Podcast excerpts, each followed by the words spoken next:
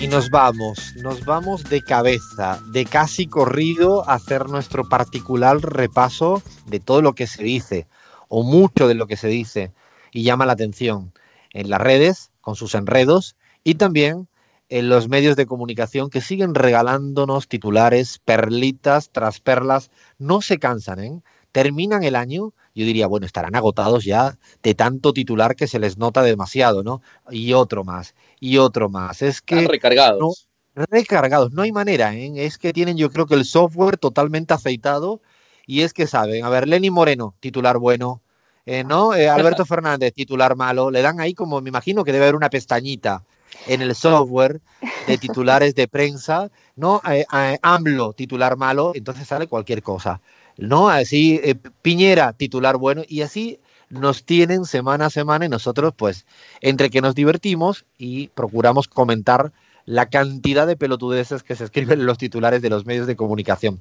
Ante Cris, que te voy a agarrar a contrapiés, recuerda a la gente, porfa, por dónde nos pueden escribir, seguir en todas las infinitas redes sociales que hace que estemos hasta en la sopa. Claro, claro que sí, claro que sí. Además allí una mención especial a Cintia, que siempre está, bueno, es la, es la comandante detrás de las redes sociales.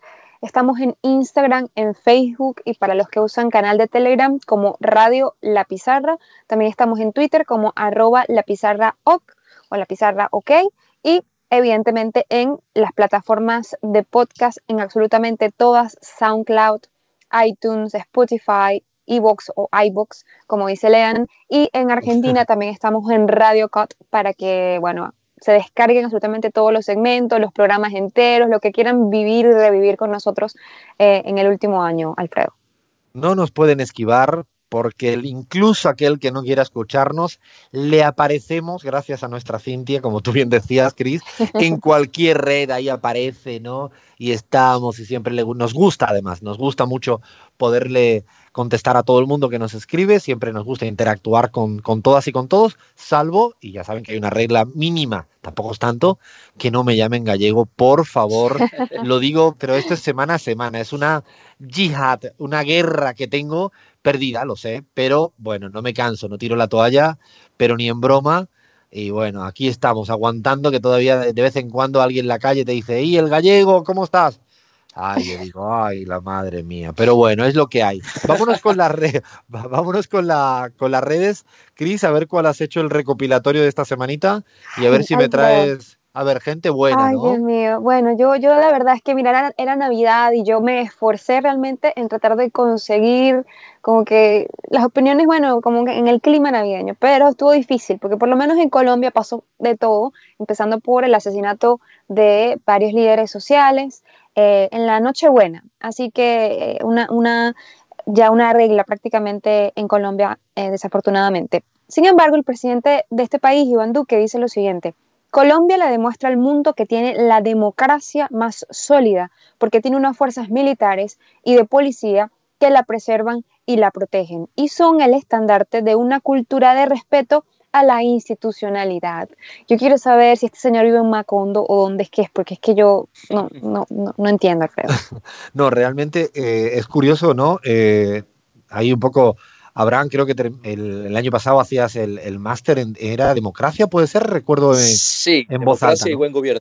Y, y, yo creo que te pido que recomiendes ¿no? la bibliografía nueva, eh, Duque 2019, que es, eh, sí, porque claro, conceptualizar la democracia por mayor presencia de las Fuerzas Armadas, eh, bueno, no creo que aparezca mucho en ningún paradigma teórico, ni siquiera de los más derechosos y conservadores eh, es que Duque se cree que la democracia es justo eso. En ese sentido, es, eh, en este punto al menos, es honesto, porque cree que cuanto mayor Fuerzas Armadas reprimiendo, le faltó decir en el tuit, eh, cree que garantiza mayor democracia institucional.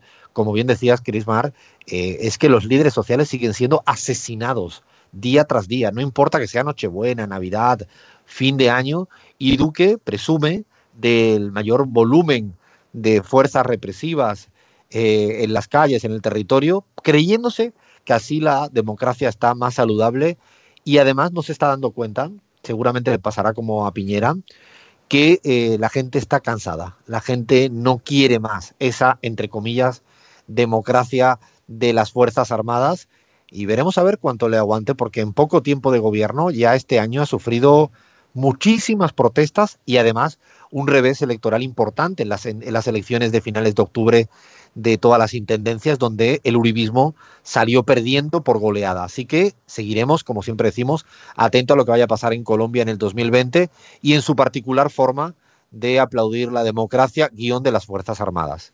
Qué mal diagnóstico. Y yo creo que se le suma esa lista, lo, mencionaste hace un segundo, a Sebastián Piñera, el presidente de Chile, que yo creo que, mira, no, no voy a ni a decir nada, quiero que la gente escuche qué fue lo que este señor comentó sobre los derechos humanos en Chile. Dale, Playfair. Muchas de las noticias, de los videos relacionados con derechos humanos, que se han difundido profusamente en los medios de comunicación chilenos y también extranjeros, no corresponden a la realidad. Hay muchos de ellos que son falsos, que son filmados fuera de Chile o que son tergiversados. Y por tanto, sin duda que aquí hemos debido enfrentar una, una campaña de desinformación que es muy difícil de contrarrestar. Alfredo, hay un comentario, porque obviamente después de, de, este sonido que ha rodado por las redes sociales y se ha vuelto tendencia, él no tuvo otra que recular y ha colocado ahora un nuevo tuit diciendo que al referirme a ciertas fake news en entrevista a CNN, por cierto, ese audio de una entrevista a CNN, no me expresé en forma suficientemente precisa, provocando interpretaciones que no representan mi pensamiento. Yo creo que lo dijo muy claro, creo que dijo, negó prácticamente que en, en Chile se estuvieran violando los derechos humanos cuando hasta hay un informe de varias organizaciones, hay varios informes de varias organizaciones internacionales asegurando, asegurándolo tal.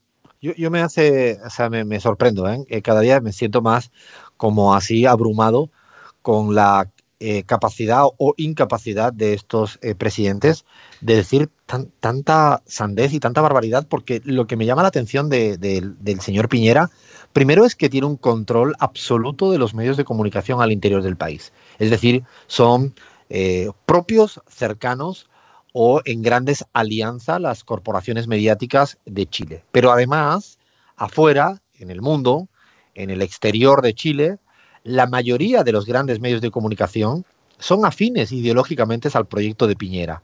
Por lo tanto, lo que ha sucedido en Chile es que era imposible ocultar toda la cantidad de gente que estaba en la calle, toda la cantidad de gente que estaba ya protestando porque era insostenible la situación y además todas las violaciones de derechos humanos que han habido demostraciones una tras otras, pero no solo por lo que hacen Naciones Unidas, organismos internacionales, sino ya lo hemos dicho alguna vez, el defensor del pueblo, el presidente del de una de las instituciones de derechos humanos en Chile, de signo conservador, ideológicamente hablando, este, esta, esta institución, han tenido que, claro, poner encima de la mesa la cantidad de violaciones, represiones, amenazas, muertes, disparos. Claro, Piñera, yo la verdad que no sé a veces eh, me, en qué tipo de cosas eh, logra decir. Yo creo que, claro, rápidamente tiene que eh, rectificar, pero fue clarísima la forma de expresarse en la entrevista e intentó a, apagar, ¿no? Con un dedo todo lo que ocurrió en este país, en Chile, en este año y por lo que veo esto viene para más.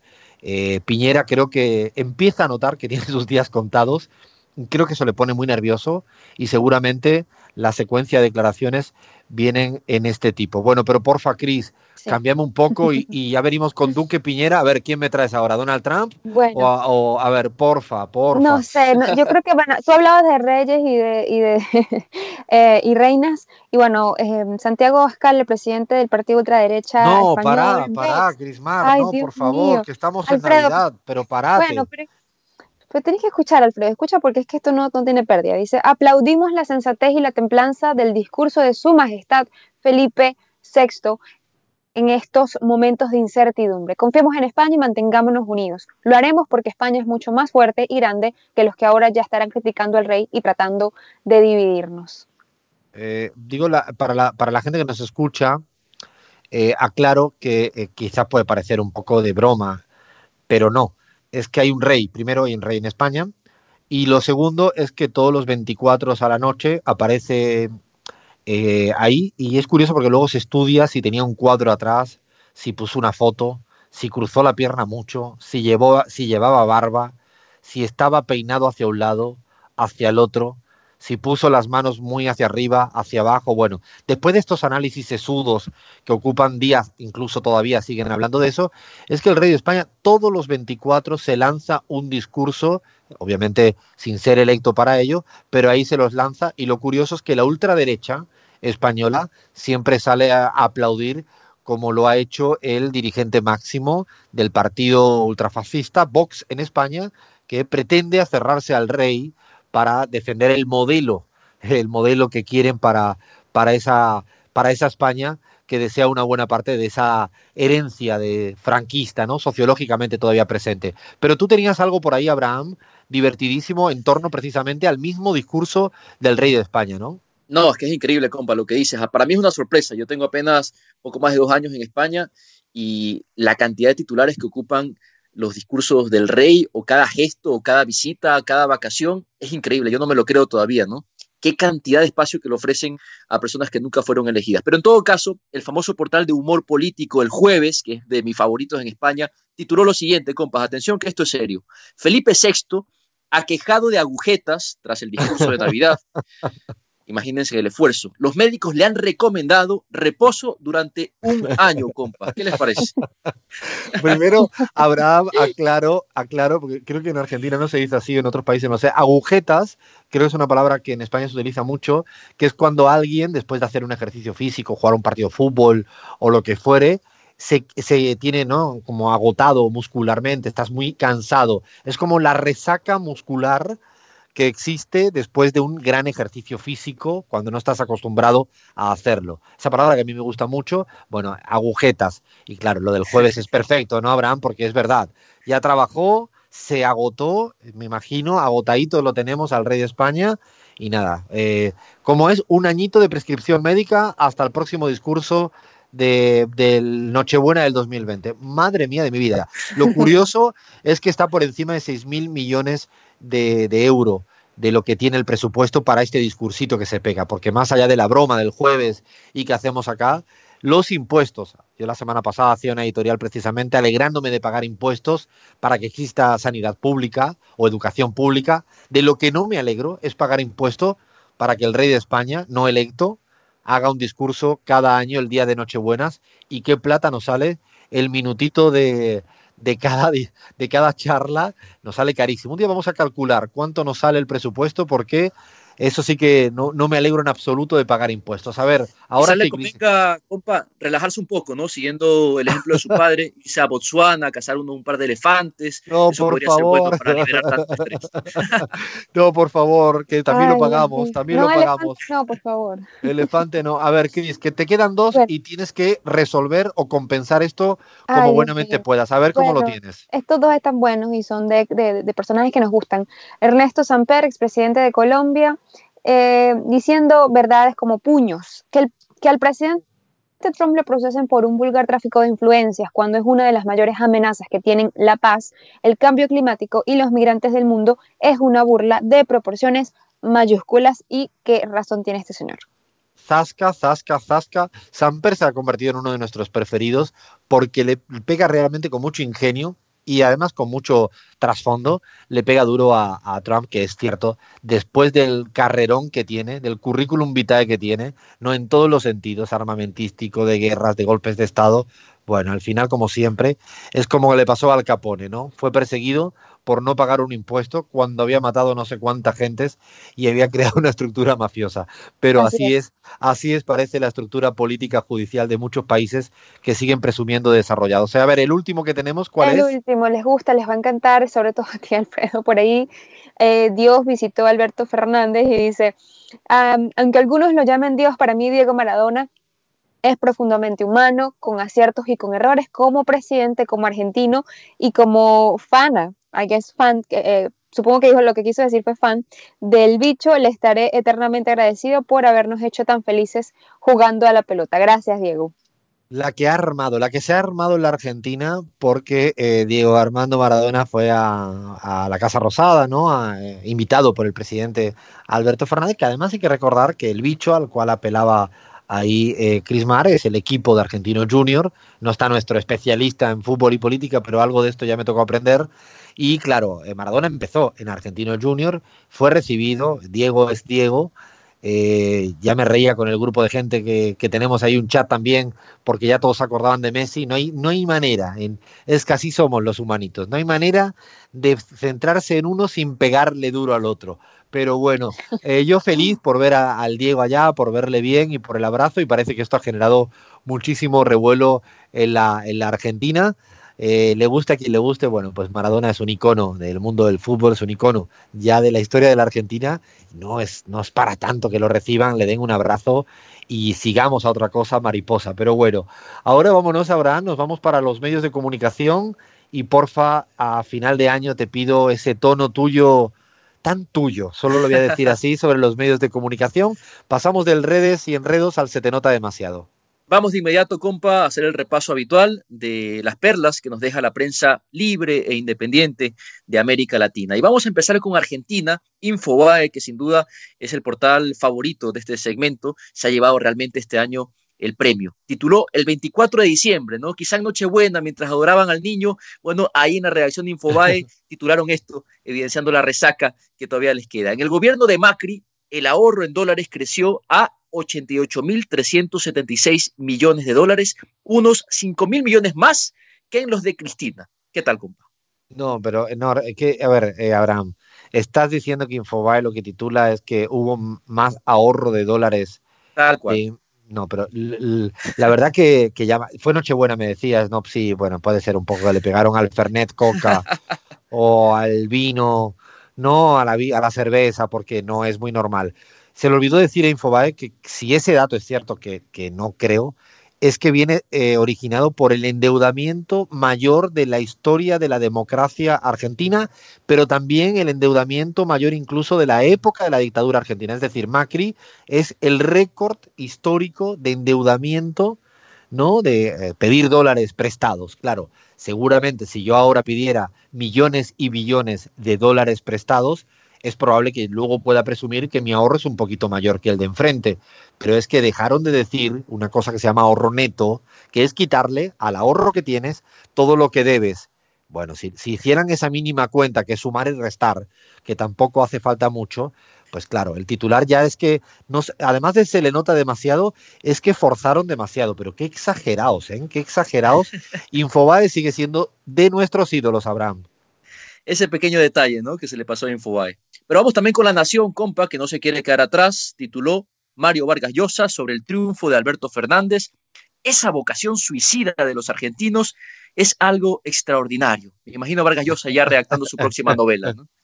Ay, madre mía, de verdad que lo curioso es que además no tienen vergüenza, lo voy a decir tal como lo pienso, porque después de todo lo patético que hizo Macri en estos cuatro años de gobierno, no sé cómo Vargas Llosa se atreve ya, tan rápido, casi sin tiempo de poder demostrar nada Alberto Fernández, se atreve ya a hablar o a cuestionar la votación ¿no? de, la ciudadanía argentina. Primero, parece que tiene otro particular concepto de la democracia, Abraham, que hay que añadirle a no a la literatura, ¿no? Bibliografía Vargas Llosa 2019 también, porque cuando no le gusta lo que votan, ahí entonces los votantes son suicidas. Es como que pareciera que son, ¿no? Democracias de primera, de segunda. Es rarísimo. Creo que te va a tocar hacer una tesis doctoral de toda la, casuística que tienen estos personajes de entender el sentido democrático en un caso u otro.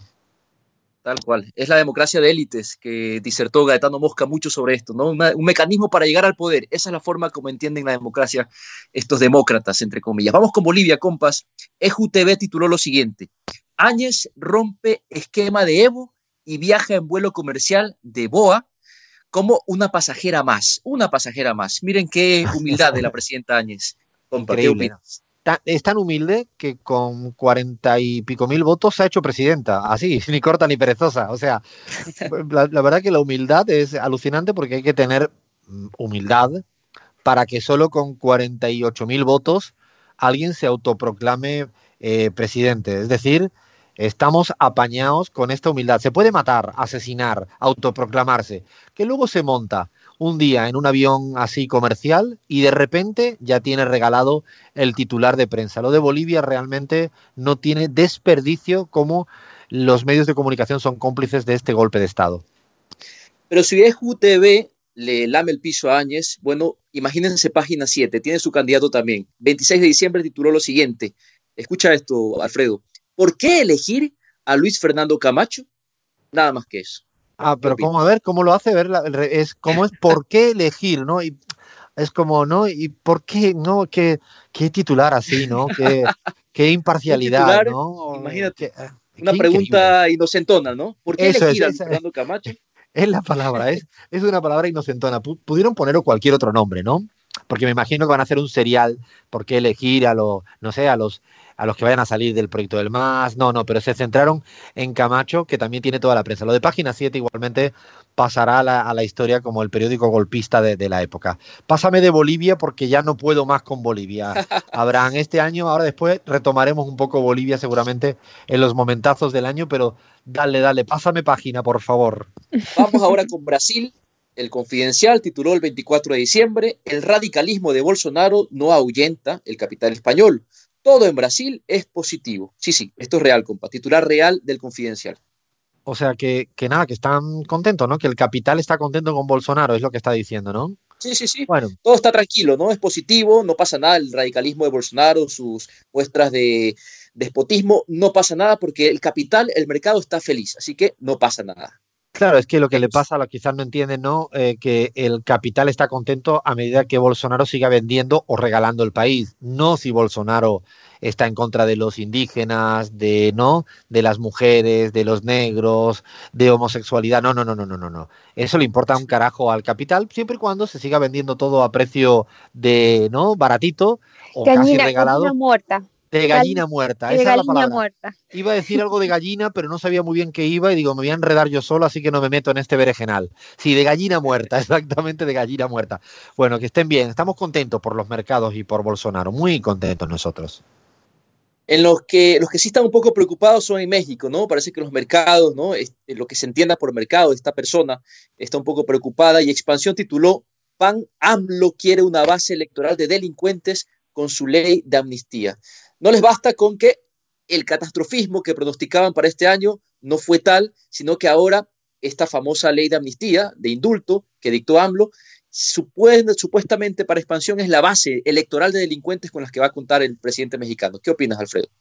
Realmente, ¿no? Como tú bien decías, no les bastó. Eh, después de un año que le hemos hecho seguimiento a cómo han tratado los, los diarios, fundamentalmente los diarios económicos, ¿no? Intentando que hubiera ya el gran desastre, la hecatombe no de, México, no lo hubo y ahora creo que van a dar un saltito más porque ese lenguaje, ese lenguaje de delincuente, eh, de decir que, que, lo que quiere es una base electoral de delincuentes, empieza a subir y acelerar. Yo creo que van a ir año a año acelerando el ritmo de crítica contra AMLO y ahí los medios se ponen, pero a ver quién compite el uno con el otro. A ver, ¿tenemos algo más y vamos cerrando? Te escucho mal, te escucho mal, Abraham, muy mal. Hola, hola, estoy ahí. Ahora, perfecto, otra vez vuelve, vuelve, vuelve. Aquí estamos, como Nayib Bukele, el presidente rockstar de El Salvador, que ordenó este año, hace una semana nada más, un recorte de 33 millones a la salud en su país, pero los medios prefirieron la noticia tierna para ensalzar a su ya eh, notable consentido. Portal El Salvador Gran tituló lo siguiente, compas. Este es el gesto de Nayib Bukele con una niña que fue abandonada del que todos hablan. Diario La Huella tituló también, Nayib Bukele pagará hasta estudios universitarios a bebé abandonada en carretera. Lo interesante de estos titulares, compa, hay muchísimos, muchísimos en El Salvador que dan cuenta de esta noticia, es que las imágenes que se han captado de esta niña que fue abandonada eh, son captadas en un dispensario médico, en, en una casa de salud. La paradoja es que justamente son las casas de salud en El Salvador las que van a recibir menos presupuesto el próximo año. Pero Nayib Bukele es el bueno, ¿no? Porque está ofreciendo facilidades para adoptar a la pequeña y además se ha comprometido a pagar los estudios universitarios de esta niña abandonada en un hospital salvadoreño. ¿Qué opinas, Alfredo? E-, es de gran importancia, Abraham, este tema que, se, ¿no? se sintetiza en esta noticia y contranoticia que, que bien explicabas, porque realmente lo que hay detrás de esto es, imaginaros, ¿no? Una persona puede reducir, por ejemplo, no sé, voy a poner una cifra cualquiera, 500 millones de dólares en el sector de, no sé, de educación o de hospital. Sin embargo, al mismo tiempo hace un gesto con una persona que, ¿no? que puede medio ayudar. Ese gesto bien fotografiado, con su selfie, con su producción audiovisual correspondiente, es el que intenta eclipsar ¿no? que esté jodiéndole la vida a muchísimas niños, niñas y niños eh, por carencia en términos de salud, de educación. Es decir, da realmente miedo, miedo que la política del selfie que Bukele empieza a, llevar a cabo de una manera minuciosa, eh, nos desvirtúe la realidad. A mí me hace temblar, yo creo que lo vamos a tratar más adelante como un tema de investigación, como esta ciencia ficción de hacerse una foto con una chica que le ayude, pero al mismo tiempo que ha reducido presupuesto, recortando derechos sociales, sean en sanidad, en educación, al final puede ser rentable. Es para estar preocupados y para estar muy atentos a esta política del selfie que, como Sartorius en, el Uruguay, ¿no? Pues Nayib Bukele parece que tiene muchas ganitas de, de poner en marcha y veremos a ver hacia dónde lleva El Salvador con arreglar una vida mientras que hunde la de millones de vidas. Eso, el saldo suele ser muy negativo y al final tienen patas cortas. Ahora sí, no sé si queda algo más, pero tenemos que parar porque tengo así en la gata Emma, a Fer que está a punto de meterse en el aire y decir, paren ya que estamos pasado de tiempo. Paramos aquí con el particular repaso a las redes, a los medios y nada, en instantes, un cada loco con su tema. Adivinen quién. Esto es La Pizarra.